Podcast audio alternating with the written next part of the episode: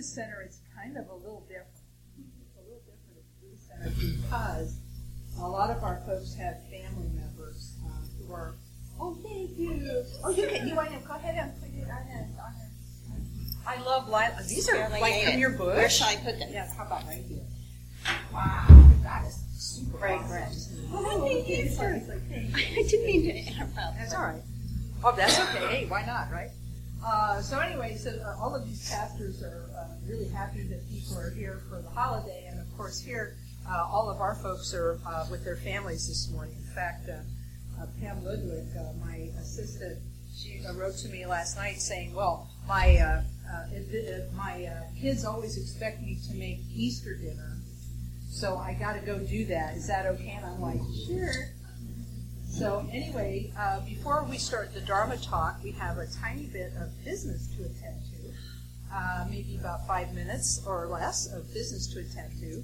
So uh, before the Dharma talk, I'd like to hand things. Peeps.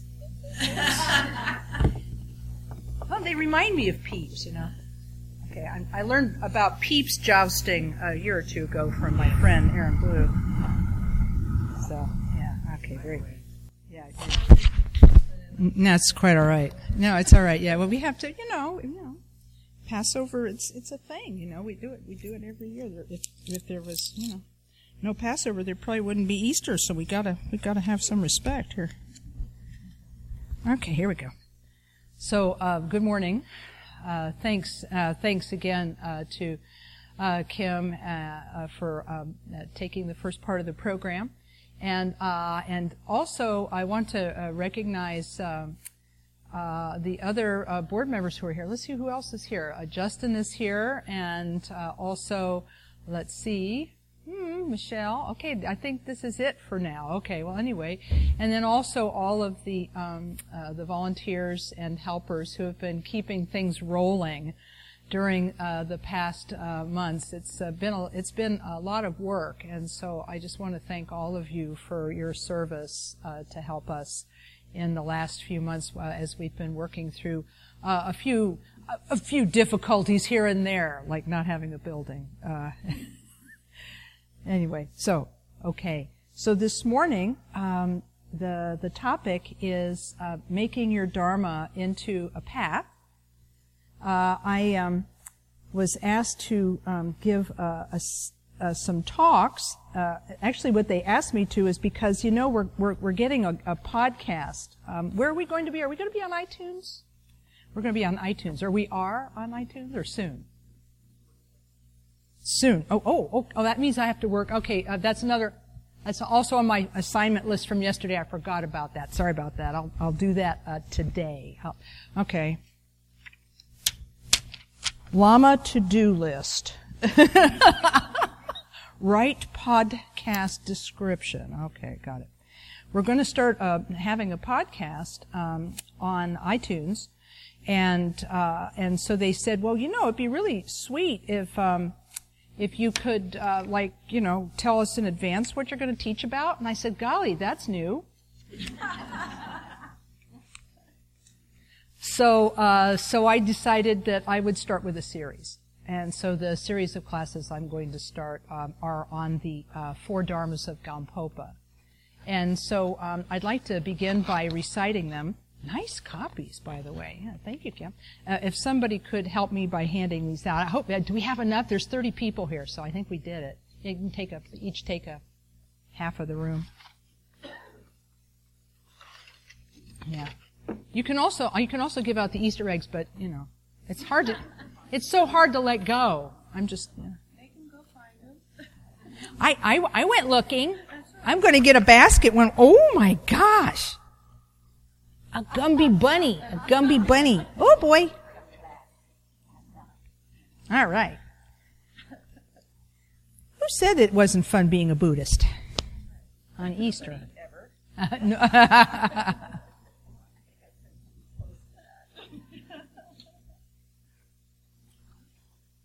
Yeah. How, did we do? Do we have some left? Everybody got one? Uh, yeah. I'll come to you. I'll come to you. This is good.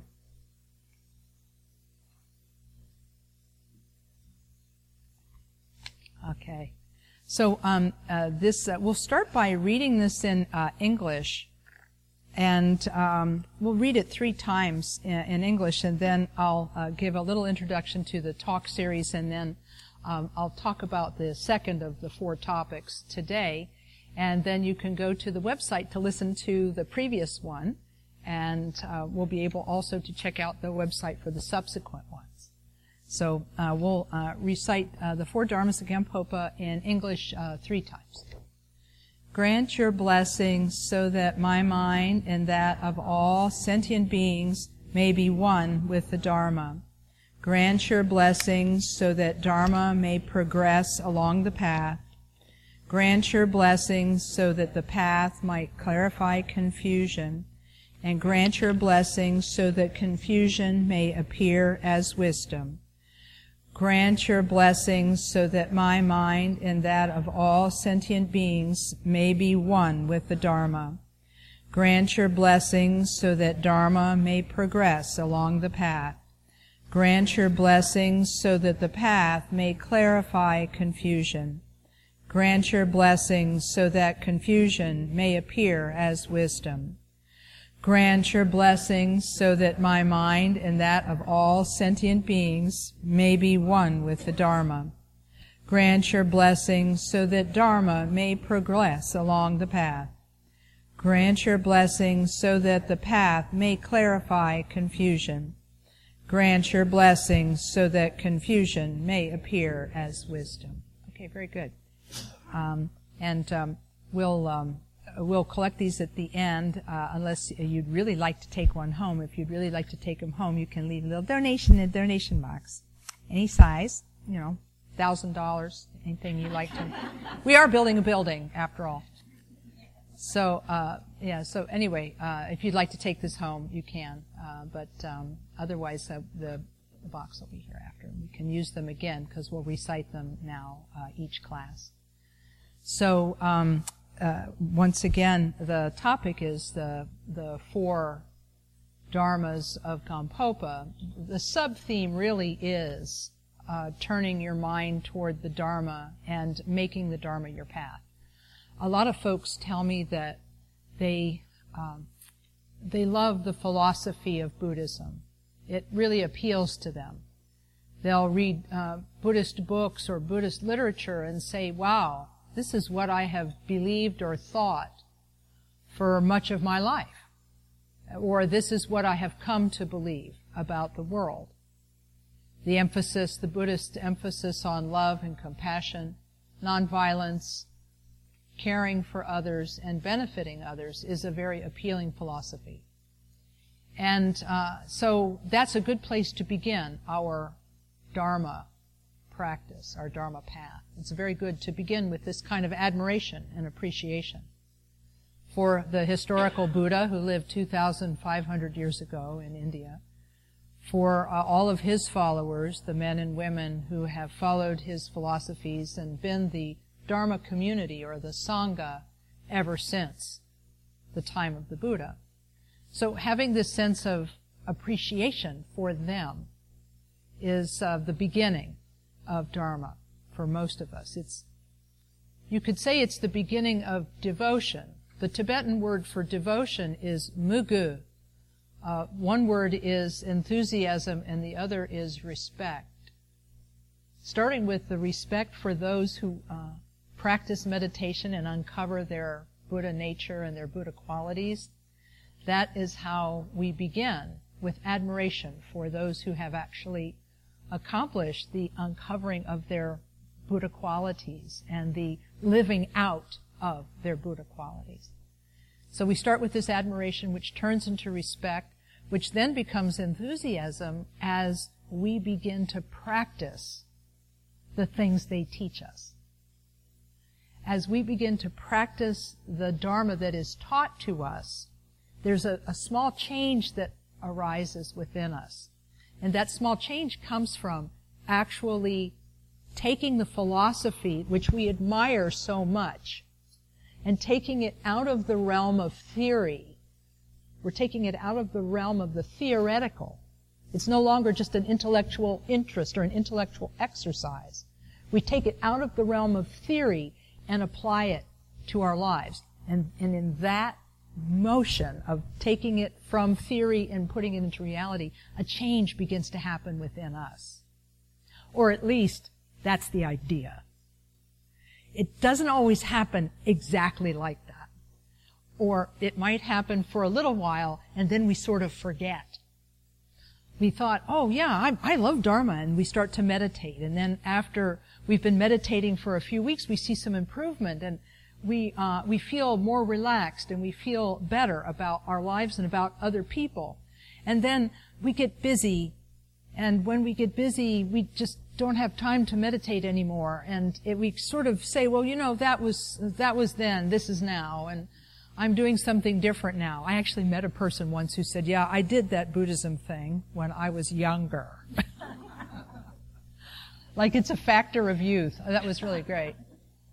The guy had gray hair, and so my, the guy had gray hair, and, and so I said, I said, well, that's really, I'm so happy you got something out of it. I said, uh, I said, but you know, uh, I said, uh, people like you and me with, with this gray hair, I said, you know, we gotta be thinking toward the future now. The past and the present, you know, they're just, they're just a blip in time. You know, what we have to be thinking about right now is what kind of Dharma practice do we want to do when we leave this world? He excused himself from the conversation. I, you know, I, I do this to people sometimes. I apologize in advance. Uh, but at any rate, what happens is is that when we uh, when we stop doing dharma because we have a moment of comfort, it does happen for all of us. I think at some point that we take a break from dharma because our lives become more comfortable. And so when we uh, when we take that break, we sort of lose the thread of connection that we had to our everyday practice and the benefits that came from meditating every day and making aspirations every day. So then we have the embarrassing moment when we realize that we have gone somewhat distant from the Dharma that we have treasured so much. And then we begin to feel a little guilty. And then after we feel a little guilty, then we begin to, uh, uh, to feel a little bit uncomfortable. And then, uh, then uh, for some people, now this this can go a couple different ways. For some people, that brings them uh, back to Dharma in a big way. For other people, it it doesn't. Uh, my dad, who was um, uh, my dad, who was uh, I really admired my dad. He passed away a number of years ago. My dad was a, um, a fixture at many local Columbus AA meetings, and uh, and so he liked to talk the philosophy of the twelve steps of recovery. And he told me about a, an AA uh, story. They have a lot of uh, parables in AA and one of the parables is called the 100 pound telephone. You remember telephones? They had a receiver. You remember them? Yeah. We, we used to have those. Anyway, and uh, the way this story goes is that, that uh, the first day that you don't check in with your sponsors or your friends in the, in the recovery fellowship, it's like uh, the telephone gains a, a few ounces of weight and then maybe the second day you don't call them, then it's a little heavier, and then it's a little heavier. Every day you sort of say, well, not today. And then, and then after that, the, the phone gets kind of heavy, and so it, it's, it's as though you couldn't possibly pick up the receiver. It's so heavy. And what makes it heavy is the negative feeling we have about having been away. And so what I tell people is when they come to me and they say, well, I've been away for so long, I always say, no problem. Everybody does it. Everybody does it. You do it, everybody does it. The important thing is that you're here right now. Fantastic. Let's have a conversation. Let's do something together. Let's, let's recite some mantra together or turn our mind towards something positive. And so, um, this is something that I want everybody to understand that this process of attempting to take Dharma from theory and put it into practice in your everyday life is sort of a start and stop affair. You know, we might start it and then stop and then start and then stop.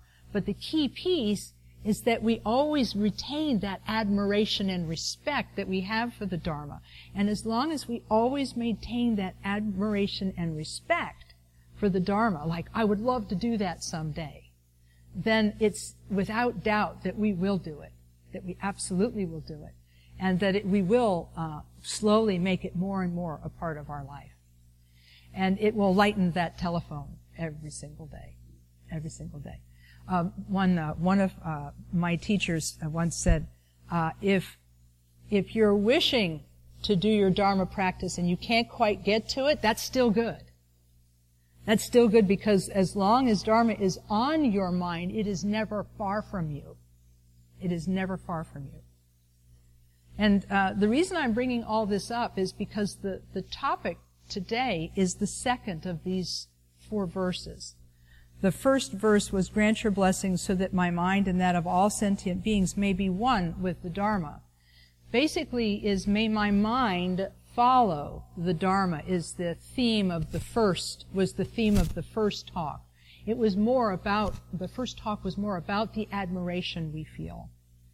And the second talk is going to be about taking that Dharma from theory into reality.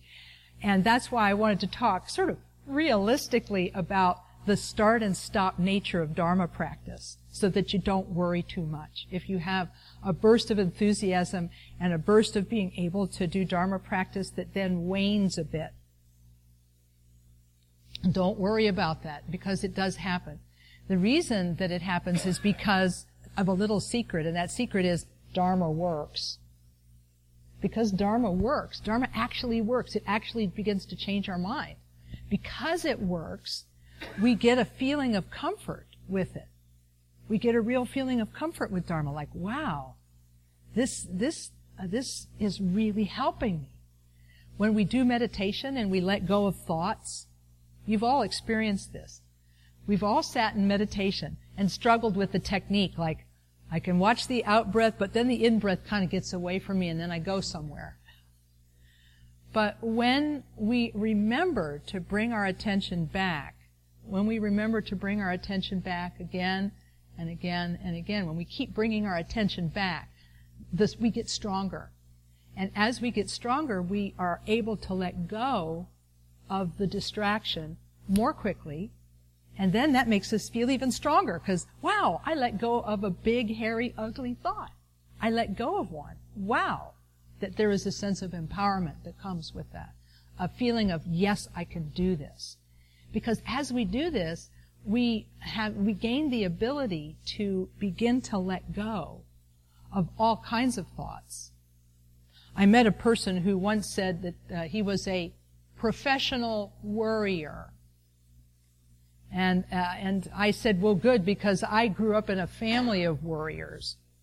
And being able to let go of a single thought in meditation made me think I could actually get a handle on worrying. Because what is worry but the repeated thinking of something in the hopes that repeatedly thinking about something will change it? If you think about it hard enough, it's going to change.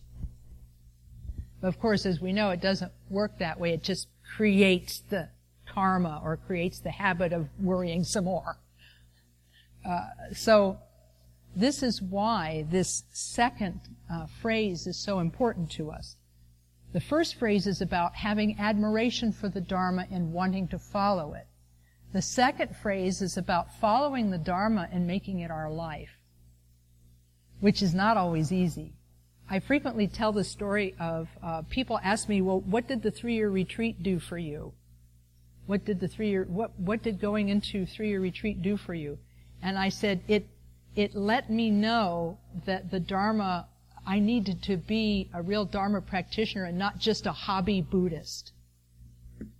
It turned me from a hobby Buddhist into a Buddhist Buddhist. Because I was sort of an admiration person. I love Dharma and I, I like to kind of play around practicing and chanting and all that kind of stuff.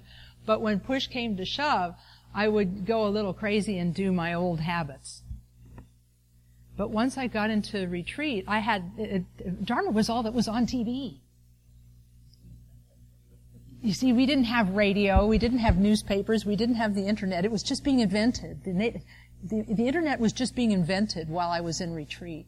I got out of retreat and my husband's driving me home and he's telling me about this wondrous thing called the internet that happened while I was gone. That and the O.J. Simpson trial, but that's another matter.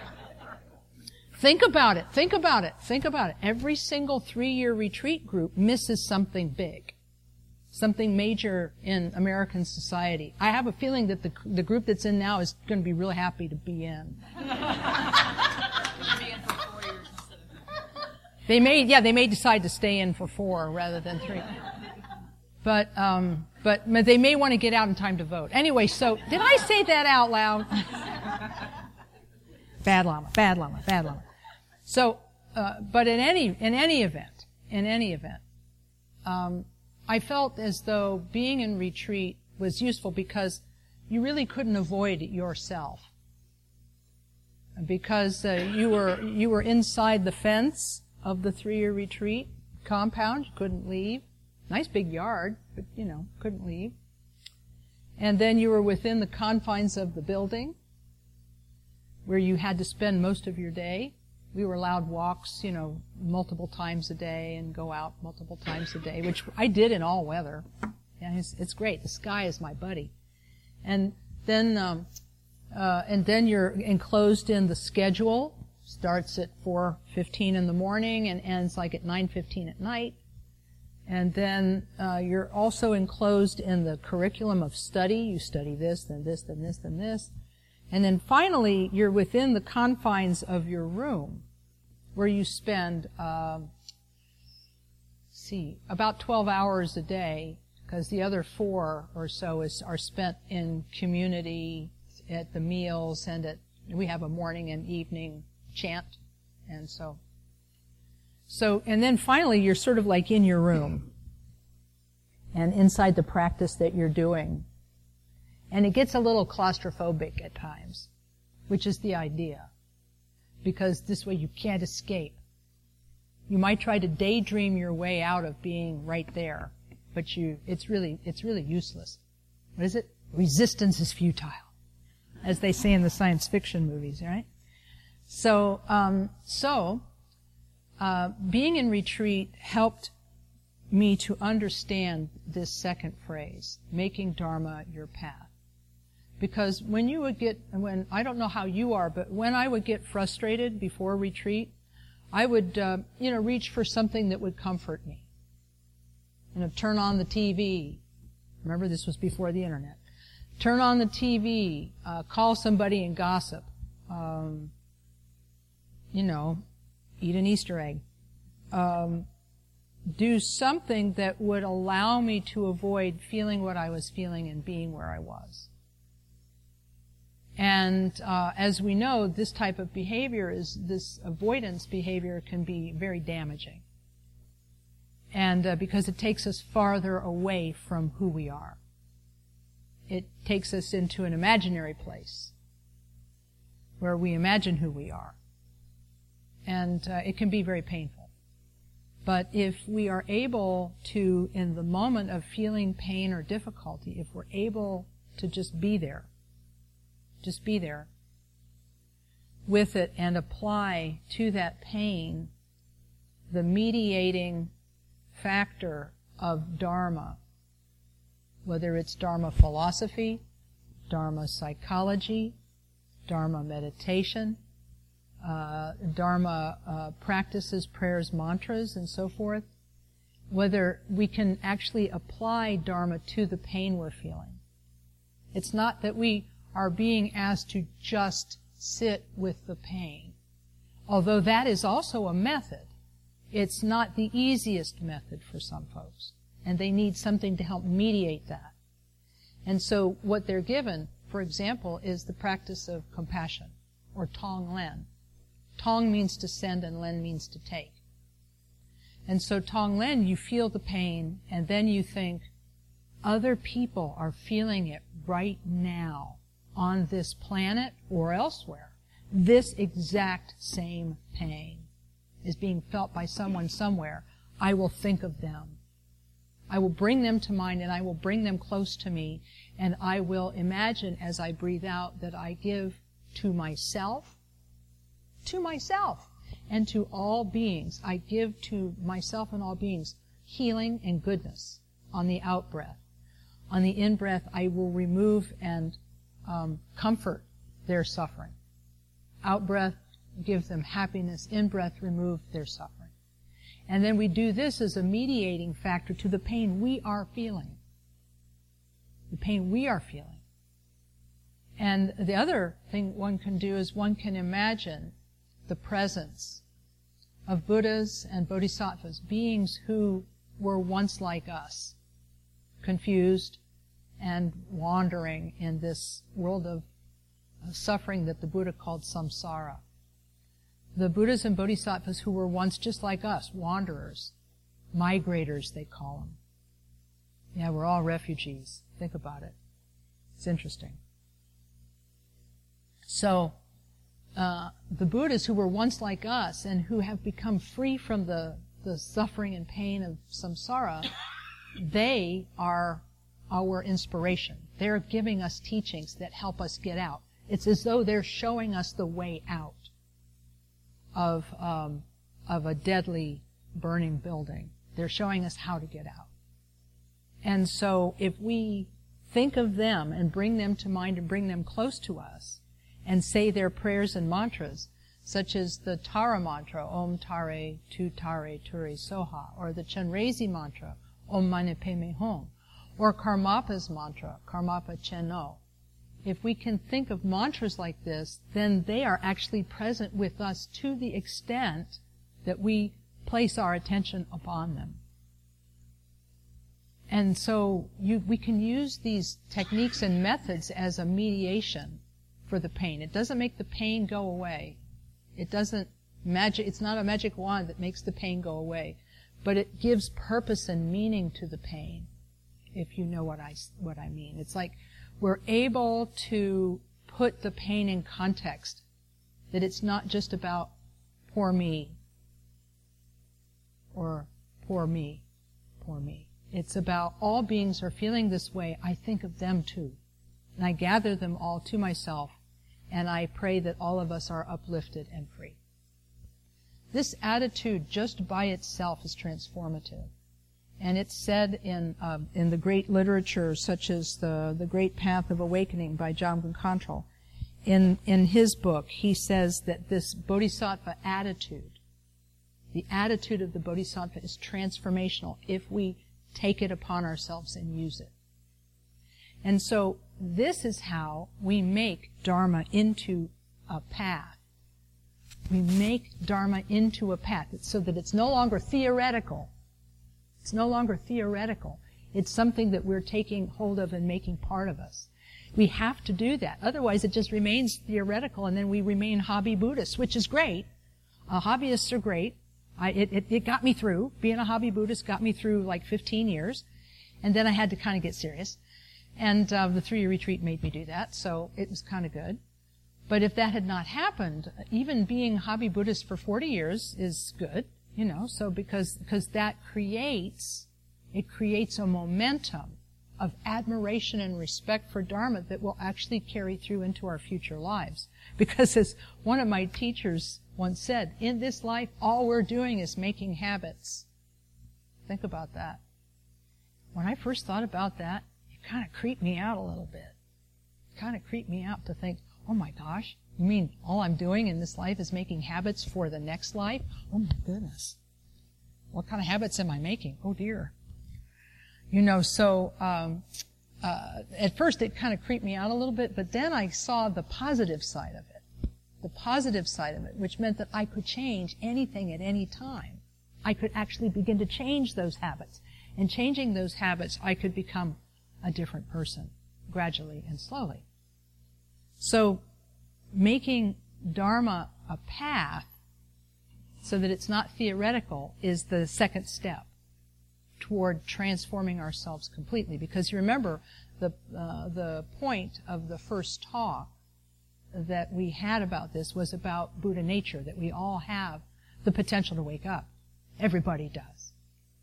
Everybody possesses a mind that can know itself and can know itself completely.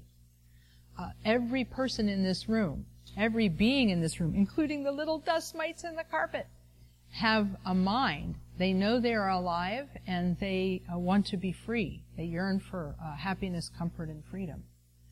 And so we take on that wish to be happy and we apply the Dharma to ourselves in order to make it so. And so this Dharma becoming a path is the next step. It's the next step. And so that's why it's the second in these four verses. Not may, not just may my mind be attracted by the Dharma, but may Dharma become my path. And we have to, we have to make that choice every day. Sometimes several times a day. Uh, on one of my uh, wedding anniversaries, my husband uh, got a card for me, or maybe it was the other way around. I don't remember now. Uh, that said that uh, uh, marriage is not something that just happens once; it happens every single day of your relationship when you choose to continue to be with the person you're with. Every day you choose that person over and over again. You choose them when you get something for them that they've asked for. You choose them when you're patient with them, when they make you impatient. You choose them over and over again. Uh, and that's what creates and makes that rela- relationship strong, is that you continuously make the choice. Well, it's that way with Dharma. We continuously make the choice to do Dharma. You know, we get those choices, oh, probably about 10,000 times a day. you know, such as, uh, what am I going to say to this person who just said something I don't like? What am I going to say to them? Like, or how, how am I going to get justice in this situation without turning into something awful? um, how am I going to, uh, how am I going to uh, be the best person I can be and be present for this person who needs me? Uh, how am I going to not lose my temper when something pokes me over and over again? This choice to do Dharma and to take the practices that mediate our pain, take those practices and use the practices that mediate our pain. That choice that we make every single day, multiple times a day, that's how Dharma becomes a path. That's how it becomes a path. And, uh, and the next um, step after that is using the Dharma to clear up your confusion both about Dharma, like, because sometimes when people do Dharma, they get a little confused about what Dharma is and what it isn't. And then also clear up their confusion about the nature of their mind. Because first, when we first start practicing Dharma, we think of Buddhahood as something way out there, far away. Somebody else did it 2,500 years ago. I'm not sure I can. But somebody did it, but I, and I admire that, but it's way out there. But the, but we have to slowly uncover our own Buddha nature. If, if we knew that from the first day, we'd probably say, mm, maybe not for me. That, that looks too hard. But the fact of the matter is that Dharma is not that hard. The hard part is remembering to choose it over and over and over again. So next time we'll talk about, um, in the next talk we'll talk about how to use Dharma to clarify confusion in Dharma the kind of mistakes we need to avoid in Dharma to make uh, Dharma uh, better and better. Right now, in this talk, we're just talking about how to make that choice. The one way, one uh, one strategy you can use to uh, make Dharma your path is to try to remember it morning and evening. When you get up in the morning, uh, it may not be your first thought. Your first thought may have to do with coffee or something, but but try to make your second thought, I take refuge in the Buddha as my teacher, the Dharma as my path, and the Sangha as my community, and may I benefit sentient beings today. And then before you go to sleep at night, you can think, well, how was my day today? Oh, I did that all right. Oh, didn't do that so well. Mm. Well, tomorrow I will do better. And that I pray that tonight, wherever I, I take refuge in the Buddha, Dharma, and Sangha, as I go to sleep and wherever I'm going in my dreams tonight, may I benefit beings there. May I benefit beings there, even in my dreams. And that ends your day. So if you think about it, that way you're covered. Kind of like 24 hours of Dharma. And that in the middle of the day, if somebody gives you something new, you first offer it to the Buddha, Dharma, and Sangha as a gift, and then find out what's inside. A bendy bunny. I have a bendy bunny and a balloon. Okay. then, uh, and so this kind of thing happens to us multiple times a day when we receive things. A meal's put in front of us at the at, home or at at a shop, and we look at it and say, "Yum." But what if, before we said "yum yum," we mentally offered it to the Buddha, Dharma, and Sangha? What if we did that? So these are ways that you can remember Dharma all day long. And if you feel pain and you recite mantras, that's remembering Dharma all day long. And uh, if you hear about somebody who's uh, ailing or troubled and you recite mantras or say prayers for them or do Tonglen for them, that's a way of remembering Dharma all day long.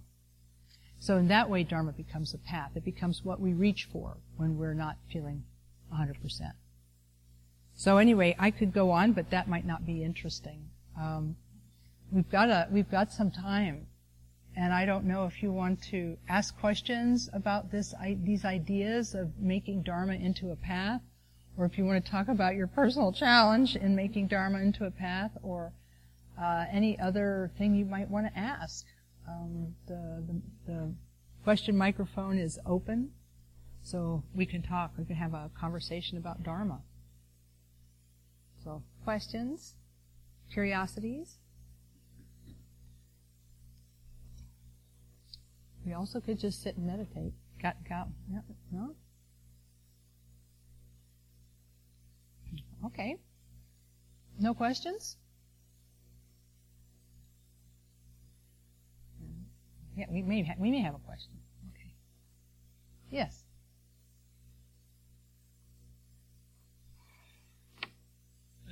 I just want to make this uh, observation. Yeah. I think it's just me, but um, it, it's almost like uh, you can assimilate the Four Noble Truths of the Four Dharmas of Gampopa. Mm-hmm. Oh, uh, that suffering. I could go, I could uh, go further into this, but Yeah. No, I understand. That's that's an interesting idea. You know, I wonder about that because um, suffering's part of life. Suffering has a cause.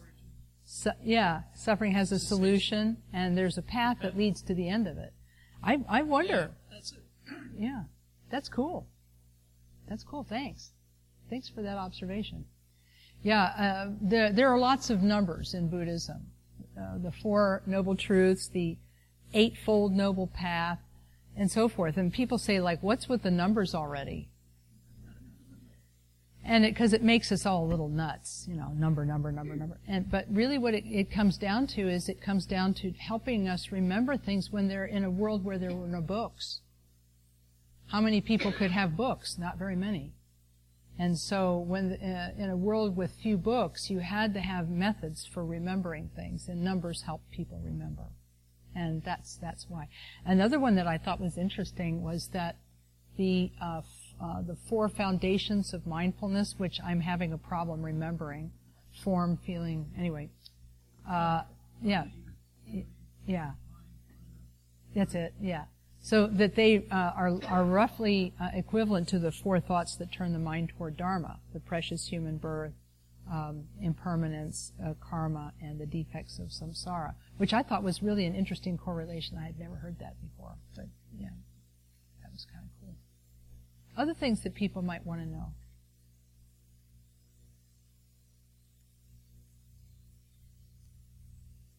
We've all had days like that. Okay. Okay. All right. Well then, uh, then, hey, yeah, that's that's right. Well, yeah. The in fact, I think I uh, know Lama Tom is teaching next week. I think it's the fourth. Yeah, it's fourth Sunday. So Lama Tom will be here next week. So you have to come back several more times to hear. I hear this because I, I'm out the first two weeks of May. So, uh, so uh, basically, what happens is is that I'm not teaching next week, and then I'm out two weeks, but then I'm back for two weeks. So uh, you'll you'll uh, get this uh, the the last two teachings in this series at the end of May, and that's where we talk about how we can use Dharma to clarify our confusion and how confusion can dawn as wisdom. So, uh, do we have a question? Are, are, he's coming. He's heading toward the. Okay. I was just going to give kids early dismissal here. That's it. Yeah, hi. Hi, Lama Kathy. Thank Mm. You for the teaching. Good morning. Thank you for being here. One problem I noticed with myself is uh, I would practice Dharma, uh, I mean, like meditate or whatever, in the morning. Uh huh. Then I go to work. Then I get all. Seems like my mind becomes kind of all messed up. Yeah. I have to come back and watch it again in the morning. Uh huh. seems to kind of repeat that thing. Uh, and the other, so I was wondering how to make that better. Yeah. Okay. Oh, did you have a second? Yeah. Second question. Uh, one thing I noticed seems to help me is the retreat. I mean, Yeah. real retreat, but I mean, Yeah. No. not a not a retreat like you're talking about. Yeah. More like being away from other people. Yeah. No. not antisocial, but more. No. like, No. uh, I know. I seem to be able to maintain my uh, focus on Dharma if I don't get Yeah. affected by like other things or other True. people. Yeah. So I didn't know whether there's like uh, how I could kind of hide away from Yeah. people Yeah. No. during the life. Don't we all feel like this sometimes? Yeah. I'm I so had. glad you brought this up. Thank you. Yeah, no, thank you. No, thank you for the, I really appreciate those particular questions. They're very good. Uh, the first one is, uh, is sort of like uh, going, you know, you start, you start out with Dharma in the morning and you're feeling pretty strong and then you go to work and it kind of gets mixed up, right? And then, okay, then you go home at night and you're, you're, you're, uh, applying Dharma and sort of like, it's like washing, it's like washing something that got dirty, right? Yeah, um, I remember one of my teachers uh, used to say that it's it's kind of like that actually at first, because at first uh, it's like we we're not able to bring it all together, all parts of the Dharma. We have the theoretical understanding, but we don't have the practical application. And so uh, I would compare it. I don't know. I don't know what example my teacher used, but I would compare it to like a wheel that's got like a flat spot in it, so it's like da da da boom, da da da boom, da da. You know, I mean, we're just not quite smooth. Or other application of Dharma, and so uh, the the analogy of having to wash morning and evening is probably we're probably going to continue to have to do that, and to and to and to have that time, give ourselves that time in the morning and the evening to kind of, oh my gosh, we could call it mind washing. to kind of like, you know, to, you know, to purify and clarify our mind. And so I think that the, these two questions are actually related. If you think about it, they're actually related. We need to actually provide out the space, right? The space to do our practice in the morning and in the evening so that we can kind of get over what's happening during the day. And then what has helped me the most during the day, really, this, uh, I'm just going to tell you what helped me. And if it helps you, great. If not, then we'll think of something else, you know. But um, what helped me the most was um, uh, incorporating into my attitude the wish to be of benefit to every single being I encounter. Um, it's a practice you have to get into the practice of, you know, and uh, you have to get into the habit of wishing to benefit people, even if you're mad at them. Like you know, like oh, you did something that hurt my feelings, but I, I you know, but I pray that I benefit you anyhow. You know, because somebody asked the Dalai Lama, well, what's the first thing you think of when you get up in the morning? What, and somebody asked the Dalai Lama that question. What's the first thing you think of when you get up in the morning? And he said, I set my motivation. I set my motivation to be of benefit to sentient beings. Then I try to maintain that during the day. Not always easy, right? And I would say that that would be something you could try to see if just maintaining the wish to be a benefit to people, even if people don't get you or don't like you. You know, even, because in, in uh, Shantideva, he says that, that if, you know, if a person looks at me with an attitude of anger or an attitude of devotion, may that thought actually bring them good to, to Buddhahood. So, then the second part of your question is about uh, retreat. Um, yes, I think it's a it's a necessary thing to do. Um, uh, the most of the retreats that we do here are short, and I think that that's really practical. because very few people in today's world can take more than a few hours off on a weekend because they have a lot to do. People work very hard to make a living. They have to work so hard. And they, it's hard to make ends meet. So they, they need every hour of the day to help make a living. But, but on the weekends, if you can give them one hour, two hours, in which they can do some dharma, that's a really good thing. Uh, what's the, what's the, we're doing a, is, is it this weekend? When's the shamatha retreat? Ngöndro retreat is Saturday, and then the shamatha retreat is, Okay, yeah. So there's going to be a, a shamatha retreat in June, and then next week there's a Ngöndro retreat. I think they're both a few hours long. And then in May, I'm doing uh, a Chenrezig retreat that's going to be like a morning, a two hours in the morning, two hours in the afternoon. If you can sort of remove yourself for a few hours, this is really good. And just do Dharma. That's a really a wonderful thing. You know, just being able to do a little bit of Dharma. How about is there a way to do that during the work time? I'm sorry, I didn't hear you. Is there a way to do that during the like the work day? Like I don't know. Oh, you mean to get away from people during the workday? Boy, you know, it, it, is that what you said? Yes. How do I get away from people during my workday? How do you usually get away from people when you? Uh, go to a room and reserve a room and stay there and I think that's a wise choice. Because if you need some time off from people during your workday and your workplace allows that, then I would do it for sure. You know, uh, I mean, you know, people who work in hospitals, they have chapels, you know. People who work in offices, maybe there's a quiet place they can go outdoors or indoor in the good weather and, you know, indoors in the bad weather. Uh, but uh, the, there's uh, three kinds of, uh, of solitude.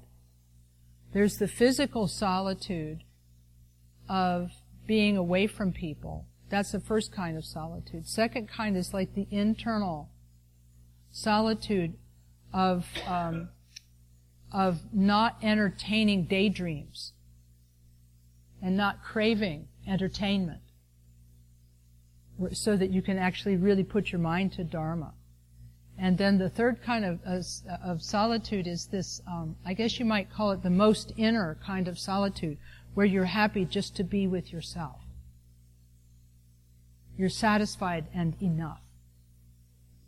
And I think that um, that if you can cultivate those kinds of solitude, this is really good. Because there are some people who can cultivate the external solitude, but not the two internal kinds. They go away from people and then they just daydream all day. Or, or check their cell phones. Excuse me, I have to look at my email. yeah. thank you. No, thank you. There's time for one more. There's one more question out there. Okay. Uh, uh, uh, okay, so uh, let's. Just, uh, so you, you you do have a question, or are you getting ready to leave? So what's that? I said I was thinking about it, but if Yeah. Well, we have t- we have five minutes, so uh, yeah, yeah. It'll have to be a simple a simpler one, you know, like uh, go go go go go. Yeah, because if you want to tell a long story, th- this is not the time. no, of course not. I would never do something like that. I'm just being pragmatic. Of course. Um, quick question. Uh, hopefully, um, you know, I've, I've, you know, through the texts and through teachings from, you know, teachings, you know, I hear, um, I hear, I hear terms thrown around like laziness and other things like that, Mm-hmm. and Sure.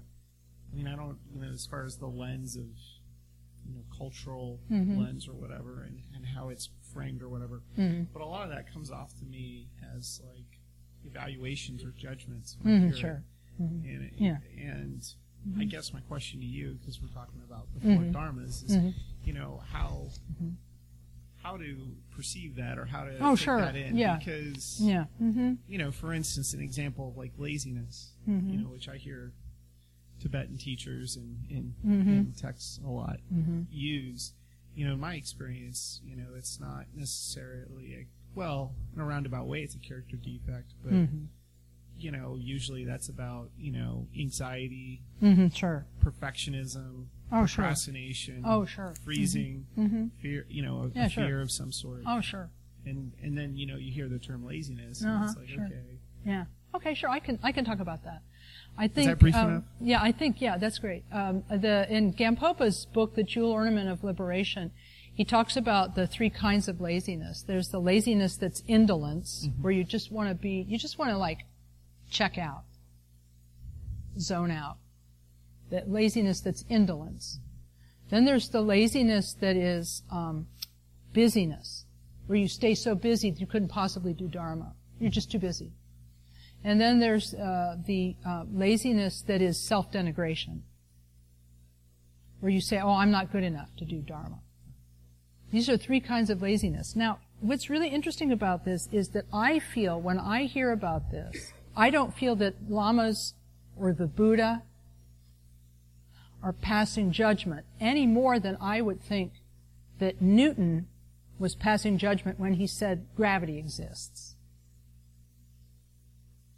I mean, I really, I just can't, I can't blame Newton for, I didn't, I, Newton didn't invent gravity. He just described it. And I think that this is what's happening in Dharma is that the Buddha didn't invent these things. He's describing human nature in such a way that we might possibly recognize ourselves. And self-honesty is so important. Self-honesty is so important because we have so many sneaky ways to hide the truth from ourselves. So many ways to lie to ourselves. I mean, it, let me count the ways. We have so, we have such an, an incredibly brilliant, intelligent, sharp mind that we can hide the truth from ourselves and lie to ourselves in all kinds of ways and think we can get away with it. But when the teachers then come and say, by the way, self-honesty, and they show us our defects, or defects that we could choose to recognize in ourselves or not, that's so that would be my answer. It's about it's about encouraging self-honesty. I don't think the teachers are judging us. They have no interest in that. They actually have no they have nothing to gain. Teachers have nothing to gain by judging us. They only have the, they only have uh, all they're trying to do ever is poke us a little so we stop lying to ourselves and wake up. So okay. Okay, thanks. Yeah. Yeah. Uh, okay. I know, because see, the reason I know the answer to this is because I am very clever. And I have lied to myself so many different ways and denied the truth in so many different ways. I could write a book. I mean, it's awful. It's awful what we do to ourselves to hold ourselves back. I mean, seriously what we do to ourselves to hold ourselves back. If an external human being did it to us, we'd say it was cruelty. Anyway, sorry. Don't get me started. okay. Thank you. Those were excellent questions. So thank you for that. Let's uh, let's sit quietly for a moment.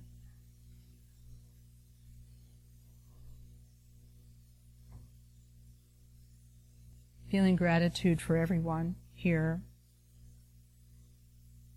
We dedicate the merit that has been accumulated in this session. May all beings see Dharma as a possible path. Take it to heart, practice it, and then practicing it, may they become Buddhas and then emanate in all directions and benefit sentient beings endlessly. We dedicate the goodness with this thought in mind.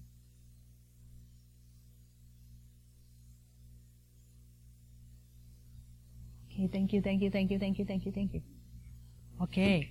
Um, I will see you next week. I think Lama Tom will be here teaching, and he's going to continue his uh, series on the six perfect virtues. And uh, he's already talked about patience, so you know what's next. Diligence. Okay. Thank you.